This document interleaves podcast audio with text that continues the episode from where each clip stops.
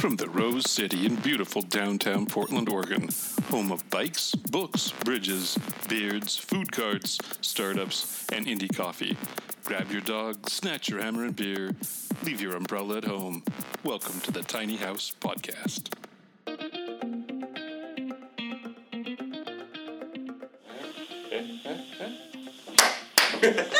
All right. We totally missed it today. Right. So it's the Tiny House Podcast, and I am Alistair McCrowley. No, really. I'm Perry Gruber. This is the Masterpiece Theater Edition. Tiny House Podcast. Okay, so Tiny House Podcast, I'm Perry. I am Michelle Boyle. Good job. And this is Habib Kebab. This is Mark Grimes. And today we have a fantastic guest. We have... see, I told you, did you hear him? Yeah, well, she said, and this is Inca the Kazon. So anyway, that's not our guest. That's yes, true. It's kind of our guest. Yeah. We have another guest, Rahul Salazar, who's the program manager of Quixote Village up in Washington. Rahul, welcome. Hey, good morning. Good morning. Welcome to be here. So, Rahul, why don't you give us like a 5-minute description of what Quixote Village is about? I'm really excited to hear about this. Basically, Quixote Village is permanent supported housing for the chronically homeless. It started as a camp, what people call a tent city, which was moving around from location to location every few months for about 6 to 7 years. The camp itself was supported by local churches, and most of the time when the camp moved, it was to some sort of church property.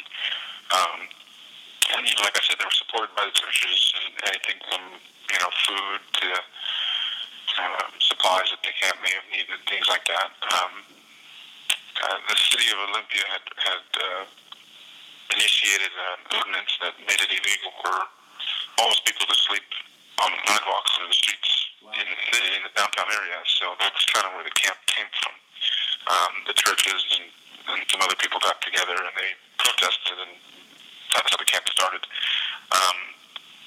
So after they floated around for that many years, at one point the churches that supported the camp realized that we need to get together and create an official organization, a nonprofit organization, and because they had this idea that they wanted to make permanent housing, which was Quixote Village. So there was this idea. They went through all the steps of creating the actual nonprofit organization, and from there, they went through the steps of creating the village and making the village a reality. I wasn't here for the initial planning of all that. I've been with the organization for about 2 years, which I was with the camp for about a month, and then helped transition them from the camp into the permanent housing. So I've been here since the facility opened. But they made it a reality. They got through all the red tape. There was a lot of things they had to deal with. Some of it was neighbors and businesses not wanting this here. Our board members dealt with that, made it happen, and got construction underway, and December of 2013, we officially opened. We moved everybody that was living in the camp into the village, and we were pretty much full from day one, and we went from there. There's a lot of questions to ask, but first I want to set the context. So among us three hosts, we have varying opinions about whether tiny houses for homelessness is a good idea. So we're really keen on having this conversation and getting your point of view and maybe getting some answers to some questions that we have about that. So question or comment followed by question, but I was having coffee a little over a year ago with the head of the Portland Development Commission, and we started talking about tiny houses. And he brought up the question is, could it be appropriate for a homeless community in Portland? And then followed by, how much are they? What do they cost? And I said, you have Tumbleweed and some of the other providers out there, and they're, the build cost of a finished home is anywhere between, $45,000 and $80,000, which he kind of not ended the conversation, but realized that's not going to be a real solution that's going to work in their budget here in the city of Portland. You know, that being said, I know the Quixote homes were built for like about $19,000 per home, which is fantastic. But when all the other costs were kind of included, it came up to about $88,000 per home for the 30 units. So can you kind of go into detail or a little bit of detail on that extra, you know, $60,000 per home? Well, the entire village was, I think, completed for just over $3 million, I think 3.05. That includes development costs, infrastructure, materials, labor, community building, permits, fees. We had some acquired road improvements and donated land. Like you said, the cost was about $19,000 per unit, but Thurston County leaves the land to us for $1 a year. I believe the value of the land is $330,000, or just over that. We had some donated services from our architect or our civil engineers, things like that. You mentioned what we actually paid for the village for each unit was $88,000. But we didn't have to buy the land, so that was a bonus. There was some permit issues, I believe, with the community building, and I think when they were planning this, if they would have known that was going to be an issue, they would have changed it somehow to save the money. But what I was told by the developers and our board members was that because there's no actual living unit attached to our community building, it made it a commercial building, which increased the overall cost of everything by $300,000. Or just over $300,000. So that's kind of what led to the kind of the inflated cost of each unit when you break it all down. Gotcha. So, I mean, that's as much detail as I think as I got. But I think the average cost for studio apartments for low-income people is about $200,000 per unit, and ours, with all the extra costs, was about $102,000, $101,000. Gotcha. So what? You said you were working with the tent city version of this community before they moved into these tiny houses, right? Yeah. Okay. What was the state of the land that Thurston County owned before they actually did the work to improve it to where it is now? The land that we built the village on? Yeah. Was it flat before? I believe it was. We're kind of in a light industrial area, so there aren't really any homes next door to us or anything. And from what I've seen in some of the older pictures and what I've been told is this was some sort of industrial building or something was here. And then they tore that down for a while, so there was just a vacant lot for a long time before it was purchased, so I'm not exactly sure. You know, there were some drainage issues, things like that they had to improve before they built on it, but I'm not exactly sure what else really was done to it. Okay. Were you a program manager when the community was a tent community, or were you a resident of the community? No, I'm an employee. I've never been a resident. They hired me as the program manager for this project. Got it. And they tried to hire me, you know, obviously before they moved in, because part of my job was to come up with the lease. You know, the residents have to sign to live here, the rules of the program. They didn't have anything really in place when they hired me, so they tried to hire me while they were still in the camp, so we had time to do all that before we officially opened doors at the village. That's my story. Okay. Based on what you've experienced, do you think tiny houses are a good answer for the homeless problem? I think what we're doing here is working. What we tell people, you know, we get a lot of interest, you know, as far as the tiny home movement and things like that. We've been contacted by different organizations, but we try to tell people that, you know, with us it's not so much about the tiny home, it's about housing.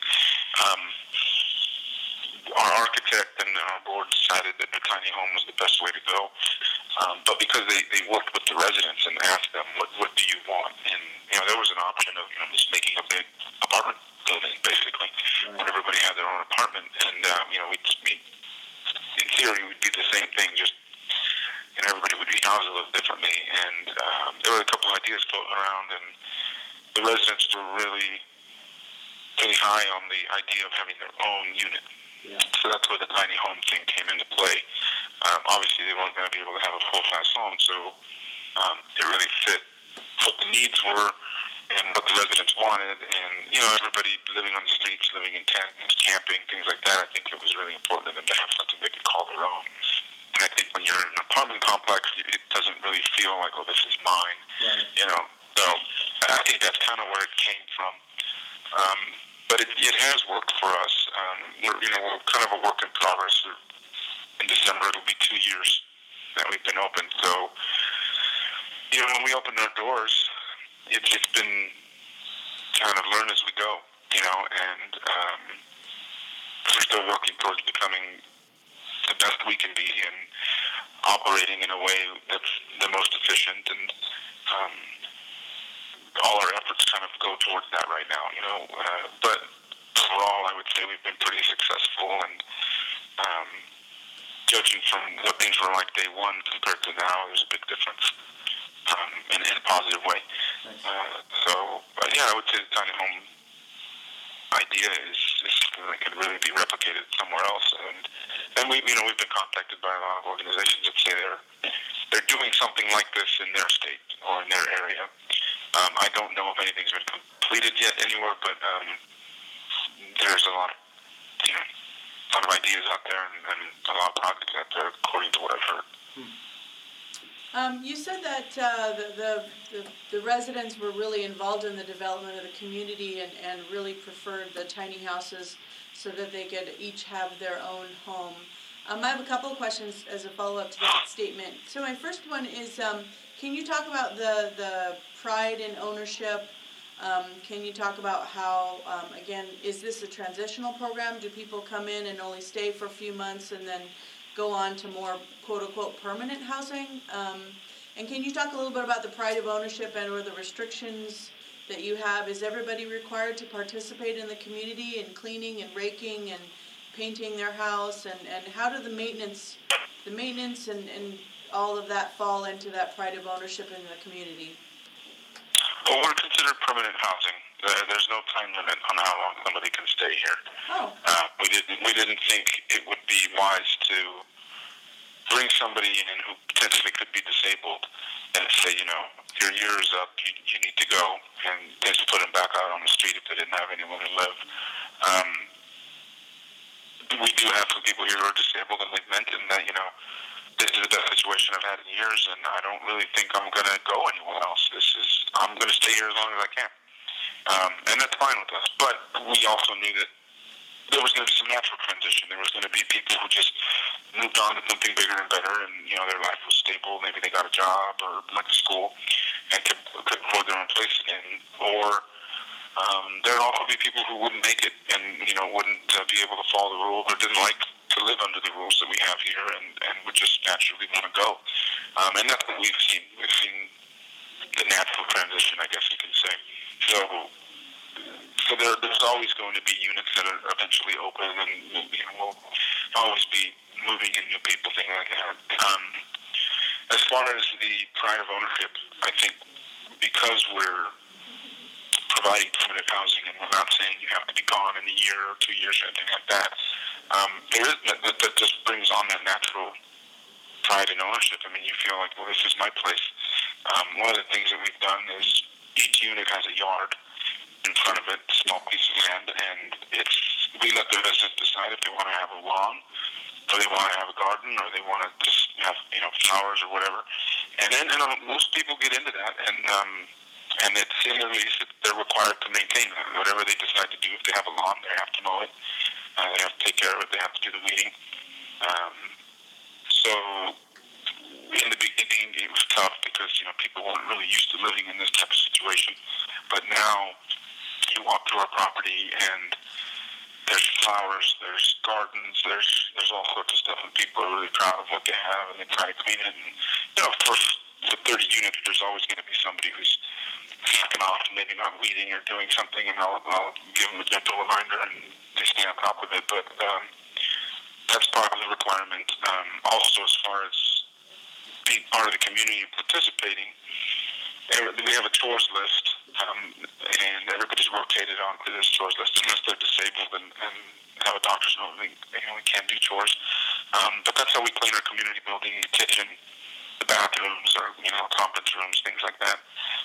The residents are required to be on that list and do their assigned chore for the week, and then they get a couple weeks off, and then they'll be back on the list. That's also part of the lease that's specified. If you're going to live here, you have to understand that you're going to be part of keeping the place clean. And also, if you go into the kitchen to make yourself a meal, you're required to clean up after yourself, just like anywhere else. That's how we handle that. Yeah, that sounds. I mean, it sounds like it's working well. You talked about how it's working much differently and much better now than it was in the beginning. We talked about numbers a little earlier on, and has anybody done any sort of predictions about how long these houses are going to last? My perspective is I have a bit of experience in the low income sort of housing industry, for lack of a better term, and you're right. Every unit that we provide for homeless and disadvantaged people, they are very expensive, but part of the reason why they're so expensive, you quoted $200,000 per unit on the website, is because of the fact that those units are expected to last 100 years. They're built to be maintained and with minimal amount of effort. Has anybody started to talk about what are the maintenance requirements? The new roof, the new paint, and do you have money like that built into your budget? And how long do you expect each house to last? I have not heard if our builders gave us some sort of number as far as how long each unit is expected to last. They were all built on site. They're not, some people see the pictures and they think they're storage containers. No, they're not that. They were all built on site with the foundation and everything. They all have electricity and running water. So I don't know what the life expectancy is of each one, but we have budgeted for maintenance. Things have come up in the 2 years that we've been here. A couple of plumbing issues, things like that, minor things. Some of it is, damage from the actual resident. Other things are just, materials or whatever. But nothing major so far. Our budget is kind of an ongoing thing. We work with we're nonprofit, so every year we're looking at how much money are we coming up with, and that includes the salary for the two staff members we have. I'm actually working on a budget right now for next year, and maintenance is one of those things. We've only been here for just about 2 years, and so it's hard to say what that cost will be. I'm assuming that every year the maintenance cost will probably go up a little bit because the units will be older every year. I hope that answers your question. Yeah, like you said, this is a fairly new project as far as the life cycle of a house. But thank you. That was a good answer. And here in the tiny house world, they're sort of divided between tiny houses on foundations and tiny houses on wheels. They have different building requirements and zoning requirements. So thank you very much for going into that level of detail. I think it also helps our listeners to be able to visualize. They may not be looking at your website like we are, and it helps sort of visualize all these little houses built on foundations sitting in a row. It's quite attractive. I appreciate your investment. So, Rahul, if you could actually walk us through what these tiny houses look like on the inside. Are they all the same? Are they different? How big are they? They're generally the same. They're all 144 square feet. Except for two units are ADA compliant, so I don't have the exact measurements with me, but they're a little bit wider, and instead of stairs, they have a ramp that leads up to the front door, so, if they need wheelchair access or anything like that. But when you walk into the unit, first of all, you go up the stairs or the ramp, and there's a small porch. And that was something the residents really were interested in having. And it's a covered porch. There's no smoking allowed in the unit, so the covered porch is a good thing. It rains a lot here, so people can sit outside and smoke a cigarette if they want to. And when you walk in the front door, it's basically a small room, small living area. It's just a square room. We provide a bed that has storage space underneath the bed, drawers, the mattress and everything there. A desk, a chair, a stool. And then there's a heating unit in that main room on the floor, just a thermostat controlled unit. And then there's a smaller heating unit in the back. There's a pocket door that separates the back of the unit from that main room. And behind that pocket door, there is a toilet and a sink, and then a closet. And each closet, on top of the closet on a shelf, there's a small water heater for each unit. And that's about it. It's pretty basic. Like I said, there's electricity there. There's heat, water, everything you need. 3 windows, front window by the front door, and then 2 on the side of the building. And that's pretty it. It's pretty basic. Like I said, it's not huge. I would say, smaller than a studio, but for people that were living in a tent or a camp, it's a huge improvement. And you'd have to be here to see it, but, people get really creative with what they do in their unit and how they design it and how they decorate. I'm required to do inspections. I do inspections every couple of months, and just to make sure that, the fire, the smoke detectors are working, all that, and that, we don't have somebody hoarding things and it's in the way of getting out of the unit, or it's blocking the heater or anything like that, and make sure that they're staying clean, that kind of thing, so. People stay on top of it and do pretty well. Raul, is there any level of kind of expectations on residents to either contribute financially through finding some kind of work every month, or if they don't, then an increased level of helping around the community and doing things? Well, the residents sign a lease in order to live here, and that lease, they'll pay $100 deposit, and we fully understand that. People that are coming into this situation are not people that have a lot of money. It's a low-income population, obviously. So we work with them. So if they can pay $50 now and then another $50 later or $20 now, I'll work out a payment plan for them to pay their deposit. And then if they have any income, they're required to pay 30% of that income for rent. And, as you know, the incomes around here are either none or pretty small. We have some people with disability, and, they get something like $700 a month from disability. So we'll require that they pay us around 30%. If you don't have an income, if it's zero, then you have zero rent. So if you do get a job and you do have income, then you have to report that in a timely manner to me, and we'll figure out the rent from there. Cool. And then how do you? I presume there's a lot of homeless people in Olympia like there are in Portland. How do you filter? What's the funnel look like that you use to determine who gets to move in and who, unfortunately, doesn't?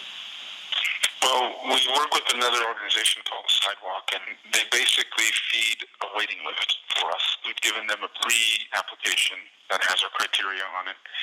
If the person meets that criteria and we have space in the waiting list, then we add their name to the waiting list. When we have an opening, I go onto the waiting list, pull a name, contact them, and then we schedule a full housing interview. And then they fill out a full-on application for housing.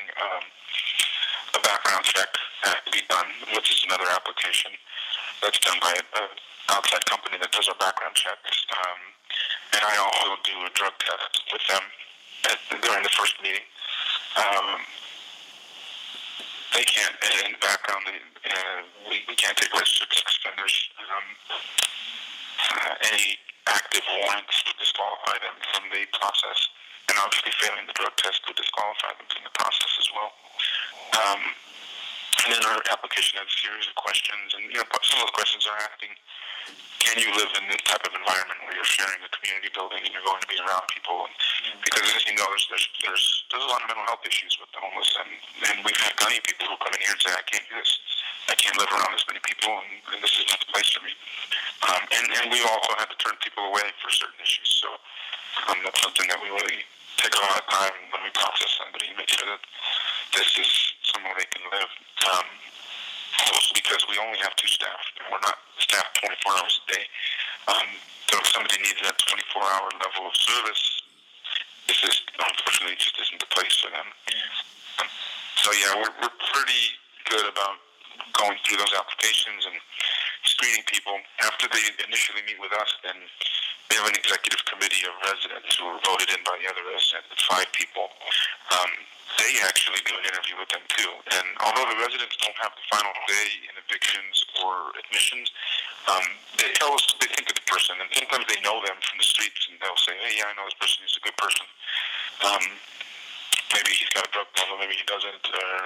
Or they'll tell us some things that we need to know, and we take it all into consideration. And ultimately, the final say is with the staff. Interesting. So we love stories, and we especially love success stories, and we really, really, really love tiny house success stories. Can you brag a little bit? We want to hear the stories about your favorite residents, and you don't have to use names if you don't want to. Tell us about the people that you deal with every day, and how these tiny houses have changed their lives, and how this program has really, really contributed to the local community as well. Can you brag a little bit? Sure.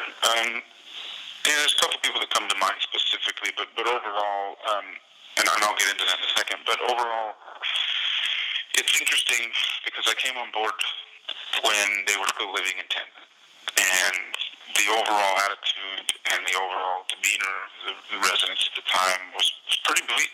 It was winter when I started. It was at the time we were having a pretty rough winter. It got down to like 18, 19 degrees on a few nights that I had come out to the camp.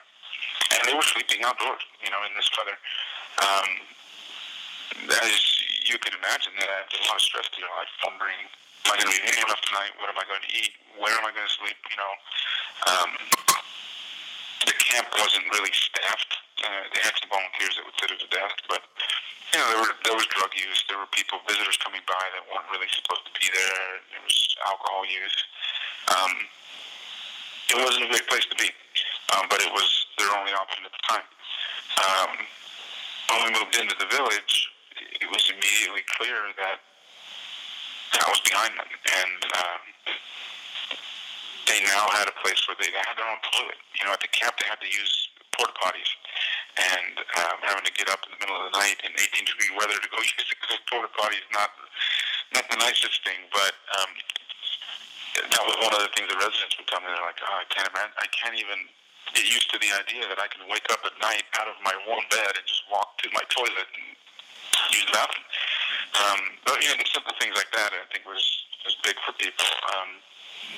But as far as success stories, we've had some people we have current residents that are in school, college. That wasn't something that we didn't know where that was going to go, if that was going to be something people wanted to do or not. But right now we have about 5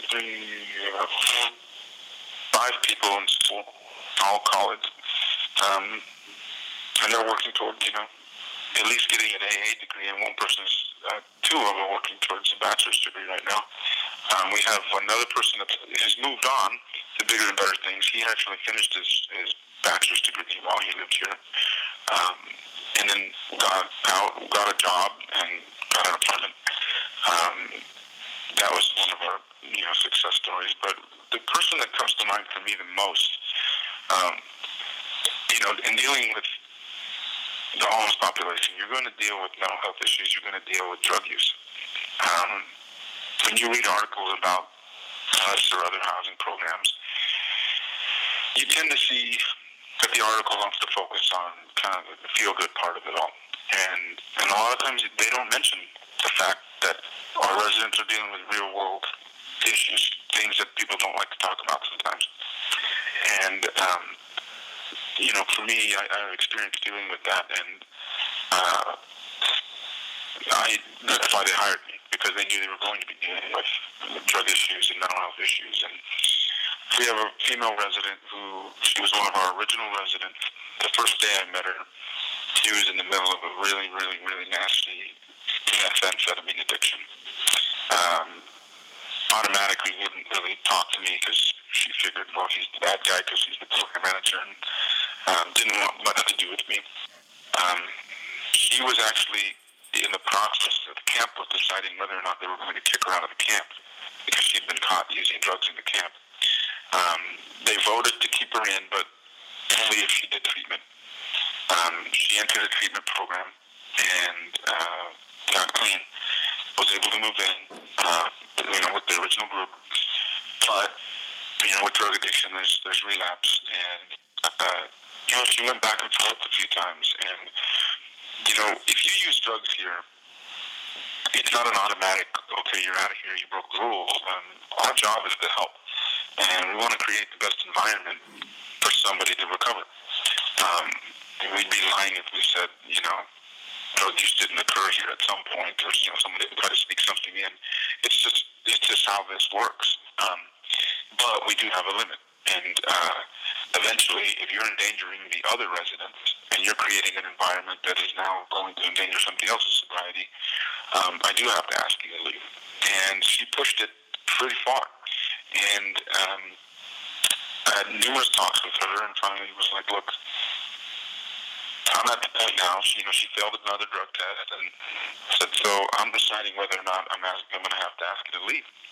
And I said, the only other option for me is if you enter an inpatient program. It's a 60-day program. If you do this, I'll consider letting you stay. But if you don't do it, you're not giving me much of a choice. And if you would have denied the treatment, I wouldn't have said you're out of here because you're denying treatment. The drug use would have continued, and it's natural behavior that leads to somebody having to go. But she said, I'll do it. I'll go. And she entered the 60-day program, and she did the program successfully. We got, good information from the counselors there. She came back, and since she's been back, she is just over 9 months clean now. Wow! And she's an amazing, amazing woman. She's a little younger. She has a lot of energy. She's really smart. She just recently finished and completed her GED about 2 weeks ago.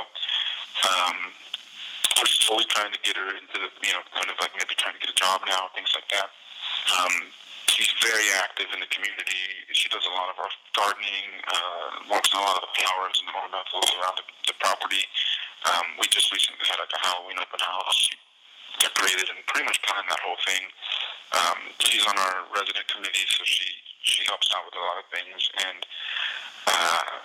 I tell her this pretty often that, I'm very proud of her, because I can put you into a program. I can say, hey, this is where you need to go. I can threaten you with your housing or whatever you want to do, but you're the one that has to do the work. Right. You're the one that has to go through the treatment. You're the one that has to deal with the addiction. And she's had a pretty rough life. So, why she's dealing with those things wasn't a surprise to me. And there were times where I didn't know if she was going to make it.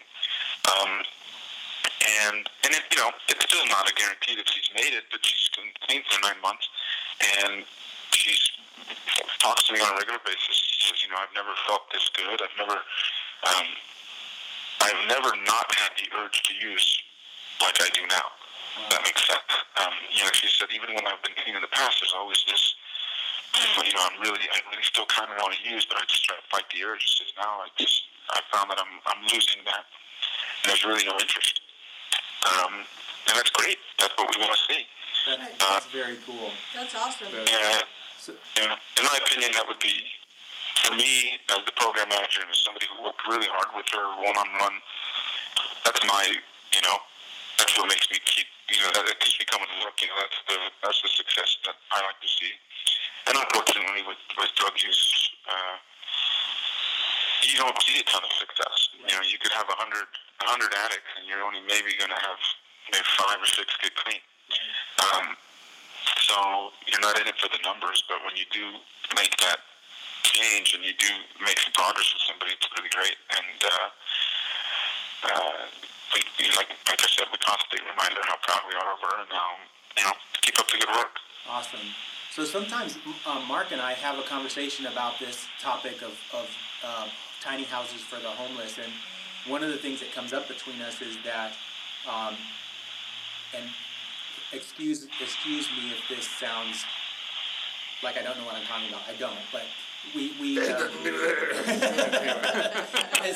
so we often wonder, you know, you're giving a house to a homeless person, but oftentimes the homeless person has more complex issues or struggles than just finding a house. And so just giving them a house doesn't really solve the problem. But would you say that's not true, given your experience? I mean, I know that there's some... No, that's exactly true. And in fact, I say that to people because, you know, we've butted heads as an organization with other organizations. We've had people that will criticize our methods because, yeah, you can get evicted here if you push it far enough, like I said. We're very flexible and we're very compassionate. We'll work with whatever problem somebody's having. There's certain things that we don't tolerate at all. Violence. If you punch somebody here, you're gone the next day. That's just how it works. But drug use, mental health issues, we will work with you. We will get you the help you need. We'll get you where you need to go. We'll hook you up with counseling, treatment, whatever it is you need. And like I said, we'll work with relapse. So there's no automatic get out of here. But we've had people in the community that are like, well, it's wrong of you to evict people.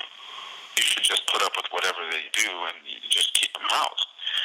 And it doesn't work that way, you know. And I've never known of any program that doesn't have some limit where, yeah, you can screw up and have to go. So I think that's unrealistic. But the reason we have myself and our other staff member, our resident advocate, is because we completely understand that you can't just out somebody and expect everything to get better. Yeah. It doesn't work that way, and I've seen it. You know, I've seen it with some of our past residents who had to go. I've seen it in other areas of life. And I was a probation officer for 16 years before I worked here. And I've seen that kind of stuff, and it doesn't work. You have to house them. It's great to have housing because you now have a home base where somebody can shower and shave and maybe prepare for a job interview. But when you're dealing with drug addicts, you give them a house, now they have a safe, warm place where they can close the door and do drugs. Right. And you have to be realistic about that stuff. And that's not to be negative about, you know, addiction or anything. It's just the reality. And I saw some of that in the beginning. There were people that said, okay, you just gave me a free place to live. I'm going to close my door and do my drugs and have my friends come over and do stuff here. And everything is going to be cool. But what they weren't used to was having someone like me on the staff who wasn't going to let that happen. Yeah.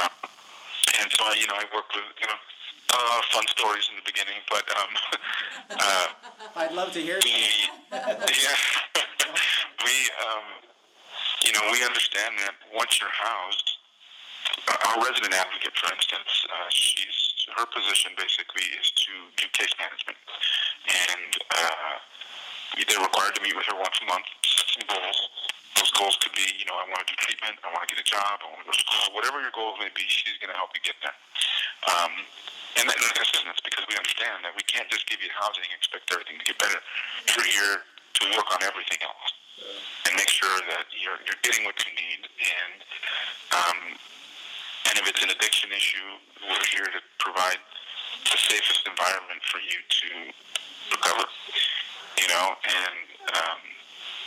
it's something we believe in, and I think it works so far. You know, we've come a long way from the first day we opened, and I used to say it was kind of like the Wild West when we opened. And in fact, the advocate that worked with me was only a half-time position, now it's a full-time. So I was here alone a lot of times, and having to deal with having to settle the place down and get it in order and make sure people... Are all the units single occupancy? That's kind of a quickie one. And then the village was kind of built out of we have this tent city problem, but obviously, you know, there's 30 tiny house units. Did the tent city go away fully? Oh, yeah. Yeah, so it is one person per unit. Single adults, men and women. The tent city did go away. There have been some unofficial camps in the woods where, you know, 7-8 people get together and make a camp, but, you know, the police try to stay on top of that. There's talk in the city right now of creating another organized tent city somewhere. Because obviously we're able to house 30 people. That doesn't solve the homeless issue in Olympia. I mean, we're just able to house 30 of those homeless people. But, you know, at least it helps. But, yeah, there's people who think there's a need for it, and I don't know how close they are to actually making something like that happen, but, you know, we've heard a lot of chatter about it, so. Are there plans for another tiny house community? On our end, right now, we're in the real early stages of talking about what can our organization do more of. Can we be involved with creating more housing? Are there other things in the community that we want to be involved with? But for now, I mean, these first 2 years, all our energy has gone into making this place work. Because when we opened, it was pretty clear that you can't just open and expect, okay, we're all good, everything's going to work out. There were bumps in the road. There were, you know, curveballs thrown at us. Things happened here that we didn't expect. And we dealt with it and we worked with it. But, you know, with only 2 staff members who aren't here 24 hours a day, there's a lot of work. And so, you know, right now all our energy is focused on making sure we're the best place we can be, making sure we operate smoothly and we're efficient, and we're providing the residents with what they need. And we're always looking at other areas of what more can we do for them, or how can we get them more involved in certain things. So right now there's no active plan to build anything new, but there's talk is out there right now with our board members. What if the homeless person has a pet? Say that again?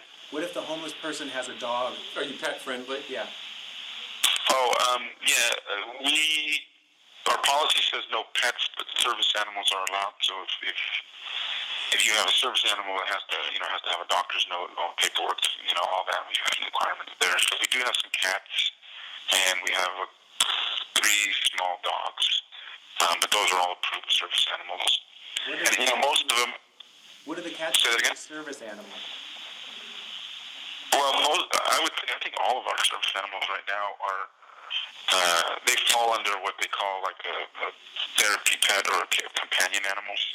So most of the people are dealing with mental health issues, and the doctors have recommended that for their depression or for whatever mental health issue they have, the animal is actually a service thing. That's interesting. I actually read did I read it? It was a podcast. I don't remember. Anyway, but it was talking about how good animals are for homeless people. And it's kind of counterintuitive because a lot of people kind of had an attitude about, oh, well, you have an animal and now you're having to feed it and this and that, but it's actually incredibly good for people. Yeah, I've seen that it seems to be, helps keep spirits up with people here. And even if it's not their animal, other residents, you know, will come by and pet somebody's dog or hang out with it, and it just seems to put people in a better mood. I personally, I'm a dog owner, and I feel like, you know, my dogs are, you know, I think they put the family in a better mood, and they're good for my kids and that kind of thing. So, you know, I'm all for it as long as people follow the rules and get the required paperwork and all that. Right. Very cool. Well, thank you very much. I mean, I've learned a lot. Yeah, exactly. We've definitely come away from this more educated. So, in closing, we just have one more question for you, and that is. What is in your future, or what do you see? What's next for Rahul? And for the village. Yeah, well, you know, like I said, it's all about making sure we are the best we can be. I'm kind of the man here at the village. I'm the supervisor here, and I see my co-worker, you know, technically I'm her supervisor, but she's my teammate, and we're in this together, and we're just always working to try to make things as good as they can be here, but we work really closely with the residents as well. So, I mean, for the future, you know, I just see that hopefully, you know, 3, 4, 5 years down the line, we're really solid. We're really a big player in the housing community here in Olympia. And we're a good example for other people to see us and say, well, that worked. Now let's do it in our community. And maybe just being a good example will kind of help the whole homeless situation all around. And that's what we're starting to see. I've been contacted from people all over the country, people in other countries, trying to do something similar, and they asked our advice. And if I can help other agencies, other organizations avoid some of the maybe the early mistakes we made, or things like that, I'm definitely will be there to help them out and give them advice. And then my board as well is always available to talk as well. So kind of what I see. Awesome. Cool. Well, thank you again, Raul Salazar, for being our guest today and for tolerating our dog. Thank you for having me. Yeah. And listeners, be sure to tune in next week here on Tiny House Podcast. Absolutely. Bye now. See ya. Bye. Okay. Thanks a lot, Raul. That was awesome, man. Thank you for listening to Tiny House Podcast. To find us online, go to tinyhousepodcast.com, where you will also find our show notes, if we remember to put them there. Our logo was designed by the amazing Carolyn Maine. Our website is hosted by the gang at Sitecast. Our theme music is by Oma Studio. Please go to iTunes and give us a 5-star rating, or whatever, you tiny house loving bastard. Tiny House Podcast is proudly made in Portland, Oregon.